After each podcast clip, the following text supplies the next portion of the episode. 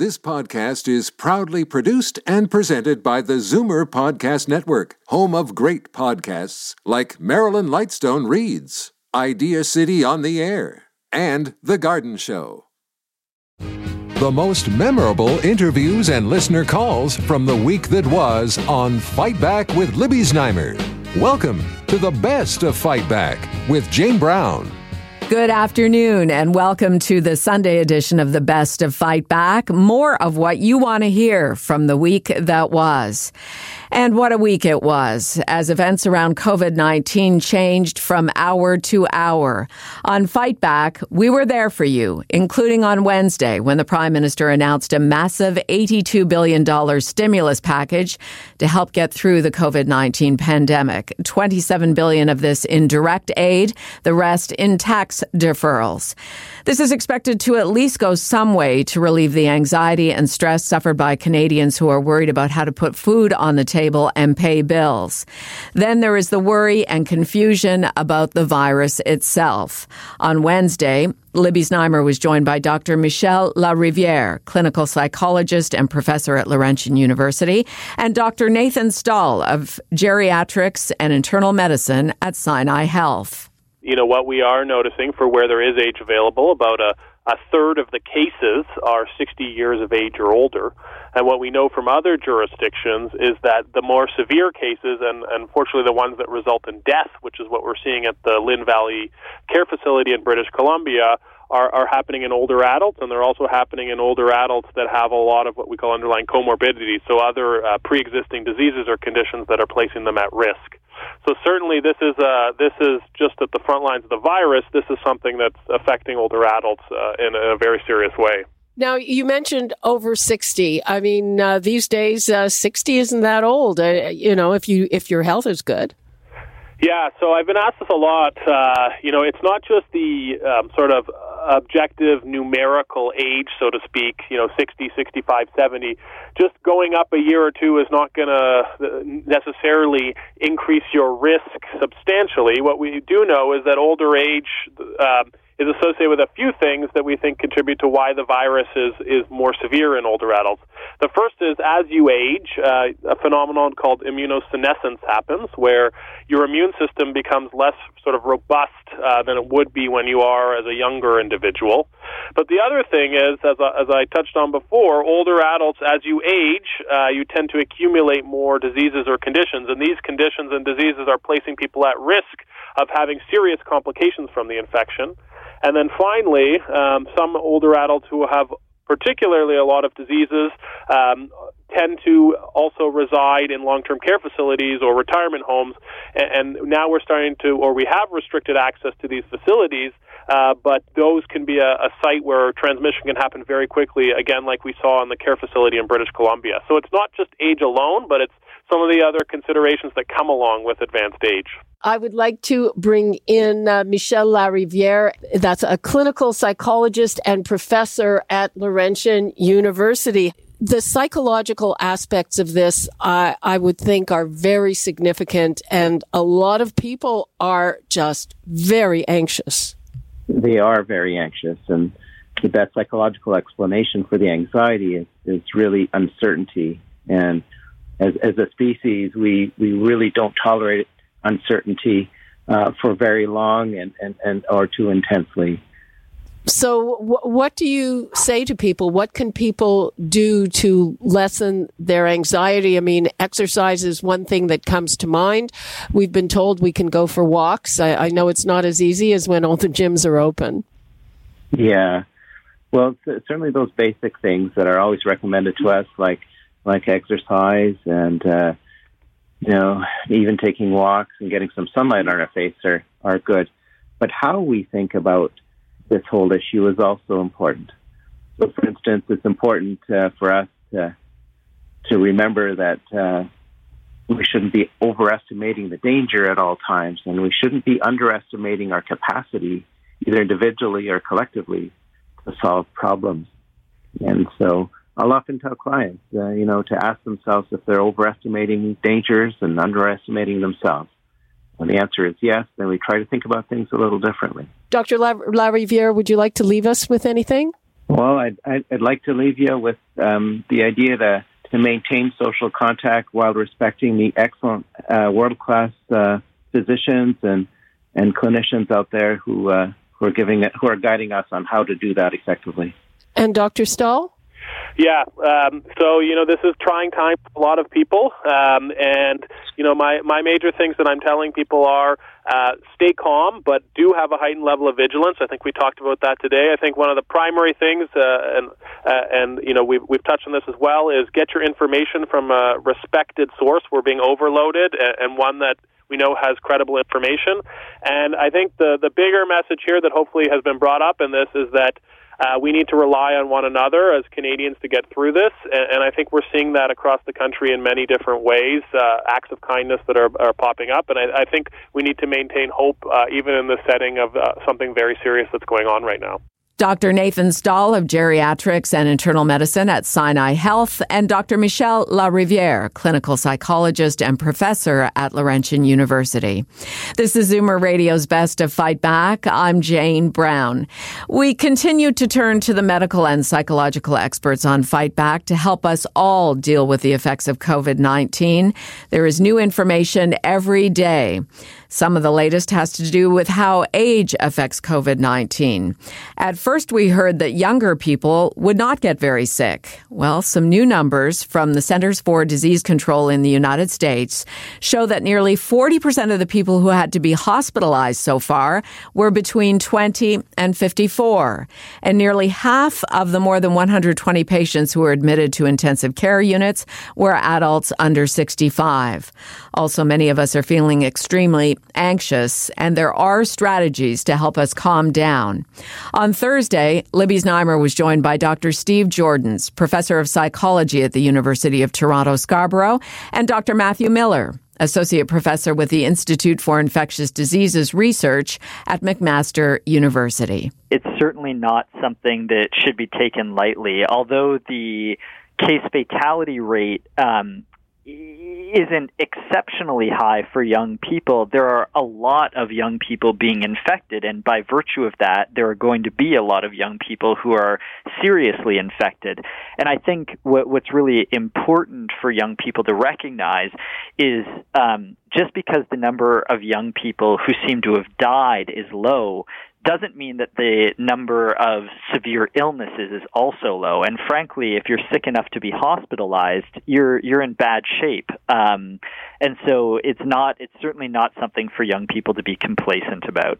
And I'd like to bring in Dr. Steve Joordens. You know, it's it's interesting. I have talked to people here, you know, who uh, clearly are anxious. Uh, I think it changes every day, but I guess just the uncertainty of it all is something that is really putting people on edge. Yeah, I mean, it, be, it should be hard to find someone who isn't anxious these days. Uh, we have the perfect sort of recipe for it, which is, you know, just this unknown future where we're not really sure uh, if we're in danger or not. So that kicks in our threat system, our sympathetic nervous system.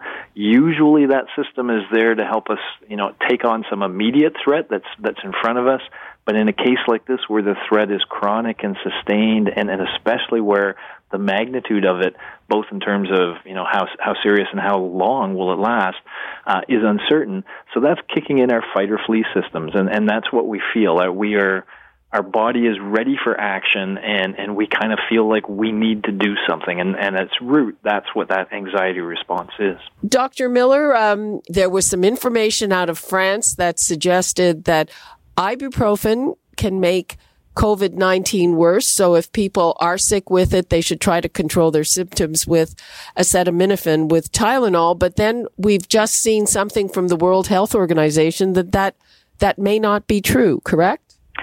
Yeah, so those that release out of France was um, uh, premature, in my opinion. They they had some sort of anecdotal observations and theoretical thoughts that ibuprofen could be problematic and and the reason for that is I think in some ways based on the fact that potent anti inflammatory steroidal drugs like prednisone, for example, we know that those shouldn't be used to treat um, coronavirus infection. Uh, ibuprofen belongs to a class of drugs called a non-steroidal anti-inflammatory, and so people were making sort of hypothetical associations between the two, um, but there are there are really key differences. Um, so right now, there's there's no strong medical evidence to suggest that ibuprofen is problematic, um, but you can be sure that people are are looking, you know, very carefully into that. Um, if listeners are are overly concerned, though, there's certainly, you know. Um, no harm with using uh, Tylenol or acetaminophen, paracetamol as an alternative, um, so long as they are not taking any other drugs that would contraindicate its use. I, I would just encourage people over the next coming weeks to uh, take the the advice of um, you know minimizing um, you know, physical contact with others, uh, only go out with ne- when necessary. Um, I know this is a big challenge, but the, the short term pain uh, will pay off in in the long term by ensuring that these measures don't have to persist uh, any longer than necessary. Uh, and of course, I'm sure my colleague will will talk about the importance of uh, maintaining good mental health during these difficult times.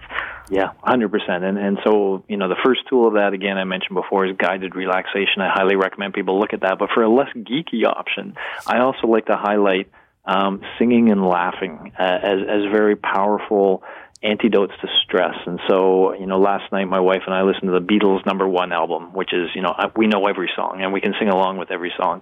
Um, and so doing that or karaoke, I'm suggesting in a family environment.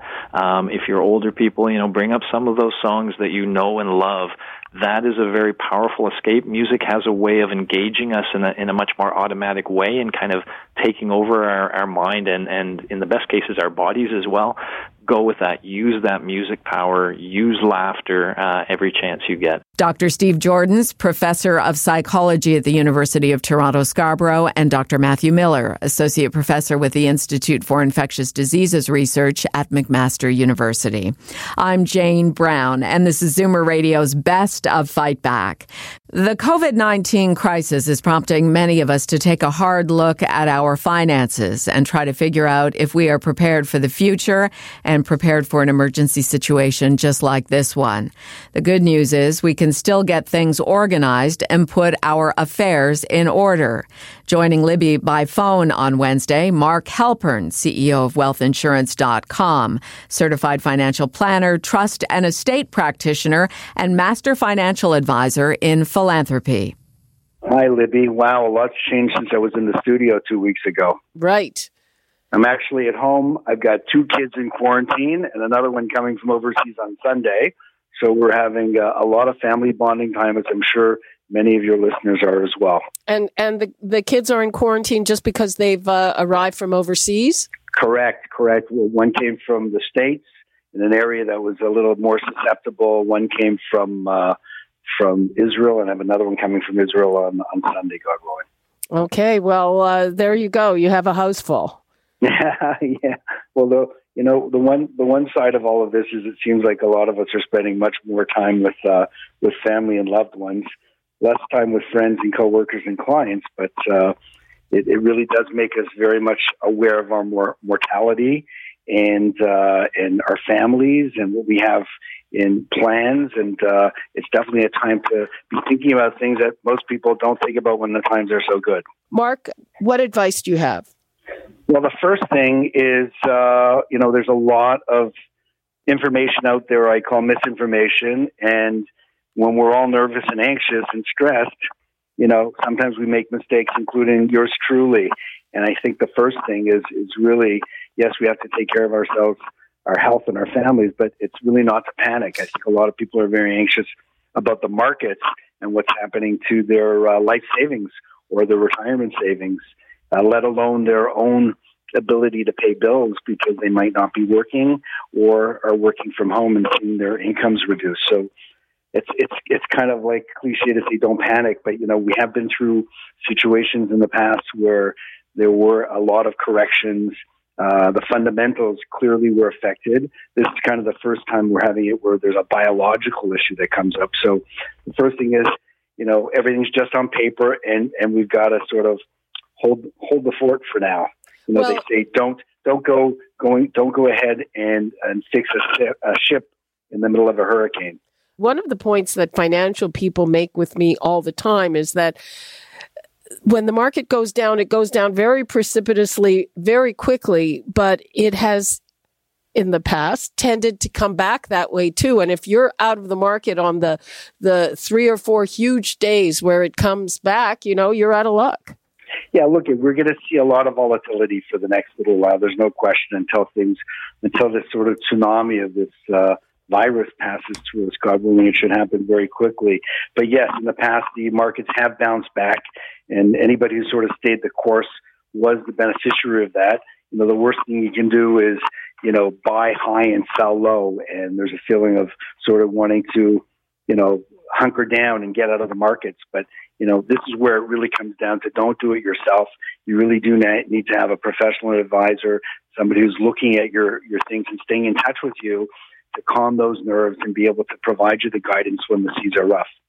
I guess, you know, in, in regular times, most people uh, don't necessarily think what happens if I get sick am I prepared financially for that and and this event you know might make them uh, have that thought yeah, it's a good point, and it's it's sad, sad but true. You know, when things are good, we're we're not really thinking about the worst case scenarios, and and unfortunately, when things are not so good, that's when we start thinking about our families and our mortality. Yeah, um, you know, I think this comes back as we've had these conversations before, Libby. A lot of people are focused on the offense, you know, investing and, and making money, but this is a time to look more at the defense. Like, am I prepared for a setback like this? And and that really comes down to looking at some very basic planning things that people can be doing right now from their own home to make sure that they're they're properly looked after, such as, you know, do I have a will? Like getting a will in place or or having powers of attorney to have somebody be able to take care of my finances or my personal health if I'm I'm unable to do that. There are lawyers that we can introduce people to right away to get those things done. But even more importantly is just even having an estate directory, Libby. That's just writing down where everything is of yours, you know, the bank accounts, the wills, where's your key to the safety deposit box, digital passwords, where's the life insurance policies. You know, most of us carry all this information on our heads, and it's so important that your spouse or somebody other than you and your spouse knows its whereabouts at all time. And we have a free estate directory available at our website. If people go to wealthinsurance.com, they can get a copy, and I suggest that they take the time to fill that out. Mark Halpern, CEO of wealthinsurance.com, certified financial planner, trust and estate practitioner, and master financial advisor in philanthropy. I'm Jane Brown, and this is Zoomer Radio's Best of Fight Back. Scammers will use any opportunity to rip you off, including the COVID-19 global pandemic. And even though this emergency has brought out the best in most people, it also brings out the worst in others. It's something to remember while while taking care of so much additional business during this global crisis. Joining Libby on Thursday to talk about financial relief offered by the federal government, Jamie Golombek, Managing Director, Tax and Estate Planning at CIBC, and on the COVID 19 related scams, Tony Anscombe, Chief Security Evangelist at ESET. So we've seen a, a number of scams that, that, are becoming quite prevalent. Uh, for example, emails that look and feel like they're from the World Health Organization or other reputable bodies, uh, which actually aren't. Uh, those are delivering nasty things like malware onto, onto people's machines. And we're seeing cyber criminals actually retasking existing infrastructure uh, and using it for, for COVID 19 campaigns. So, where they were in sextortion and other difficult things like that, or strange things like that, they've actually reworked their campaigns and reusing their infrastructure. So lots of different campaigns running in lots of different ways through emails or websites. So, so it's important that we, we all remember our, our core cybersecurity awareness. You know, when you see an email, make sure it's actually, you know, did you subscribe to the email? The World Health Organization is not going to email you randomly. Unless you subscribe to their newsletter, they're not going to email you. Uh, so delete it. And it, you know, check the address it came from check that it looks legitimate. And if if you think not, just delete the delete the email uh, from the outset. Now I would like to bring in Jamie Golombek, who is the Managing Director, Tax and Estate Planning at CIBC Financial Planning and Advice. We just had a question from a caller about how to access uh, that offer of a six month mortgage deferral. I mean, he's saying, yes, we heard about it, but we can't get hold of our bank. Yeah, well, this is obviously a serious concern to both our bank and CIBC and all the banks right now. This information, of course, is all in the last uh, day or so. So obviously, banks are working on emergency staffing, and uh, obviously, the best thing to do is if you work with a financial advisor.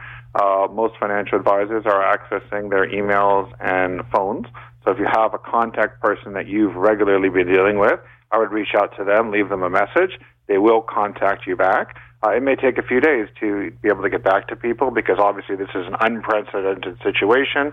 Uh, people are working from home and uh, in many cases, uh, some centers have closed, but we're doing the best we can to keep up with the enormous volume of, of client uh, calls right now. My understanding with these always is that if you defer a mortgage payment, that payment plus the interest is going to be added onto the amortization of the mortgage, right?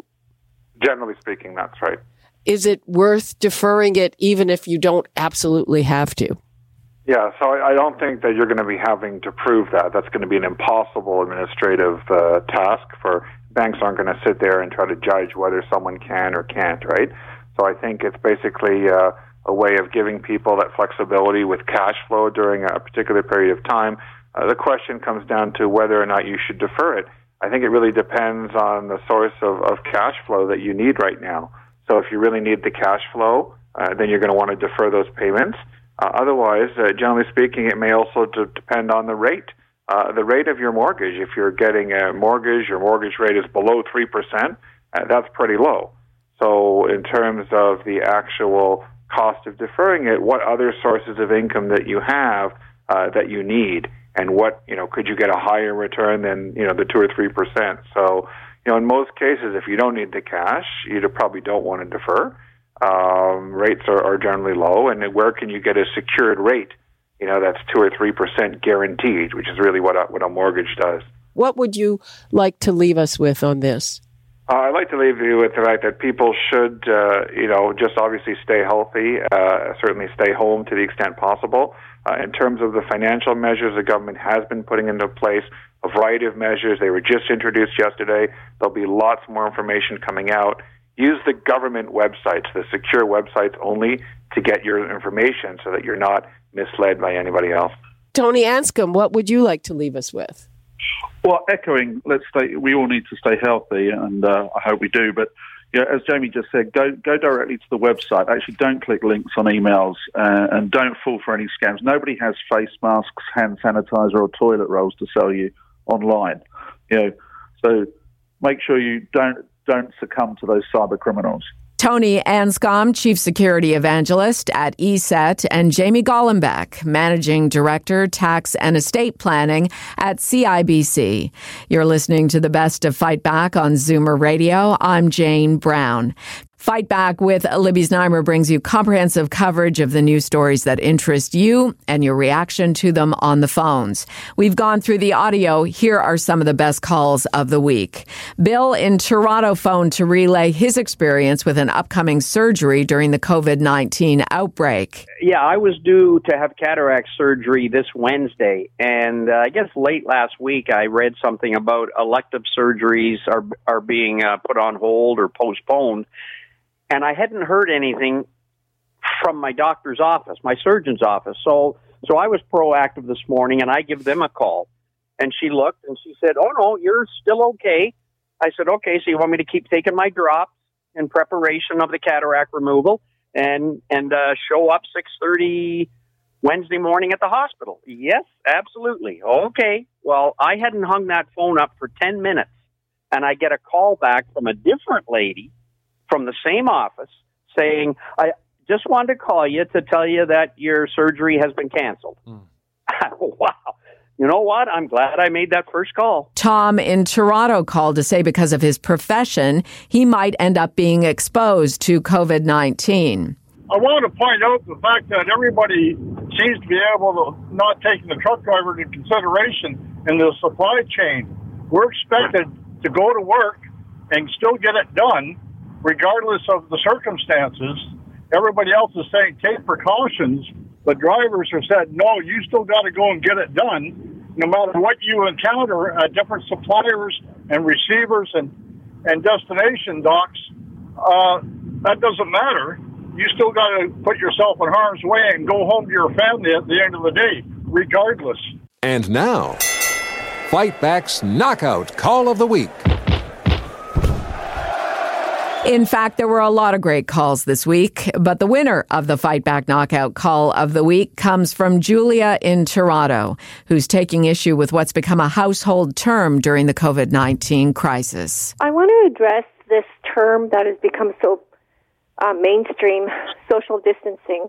I read something from a psychologist who specializes in anxiety, and he suggested the word physical distancing because we're really not trying to isolate ourselves socially, but really to spread, to flatten the curve and reduce the spread of the virus physically. So we're very concerned right now about depression and anxiety, and I thought that would be something that would be a good change. You know, I already spend a lot of time alone because I work from home, but I have to say that um, this particular situation even affects me more than I would have expected but I am trying to stay in touch with friends through the phone and other ways. So it's really the physical part that is more of an issue, and um, and that's how the virus is spread. So I think people can remain socially in touch, but like, as I said, the word physical distancing would be maybe be more appropriate and accurate, and would bring down the anxiety level of everyone. That does it for this week's Best of Fight Back on Zoomer Radio. If you'd like to qualify for the Fight Back Knockout Call of the Week, phone us noon to 1 weekdays at 416-360-0740 on Zoomer Radio, AM 740 and 96.7 FM in downtown Toronto. Or if you have a comment, email us at fightback at zoomer.ca and follow us on Twitter at FightbackLibby. I'm Jane Brown. Join me again next weekend when we'll round up the best of Fight Back. The best of Fight Back is produced by Jane Brown, Justin Eacock, and Zeev Hadi, with technical production by Kelly Robotham. Executive producer Moses Znaimer. You're listening to an exclusive podcast of Fight Back on Zoomer Radio, heard weekdays from noon to one. You're listening to an exclusive podcast of Fight Back on Zoomer Radio Heard weekdays from noon to one. This podcast is proudly produced and presented by the Zoomer Podcast Network, home of great podcasts like Marilyn Lightstone Reads, Idea City on the Air, and The Garden Show.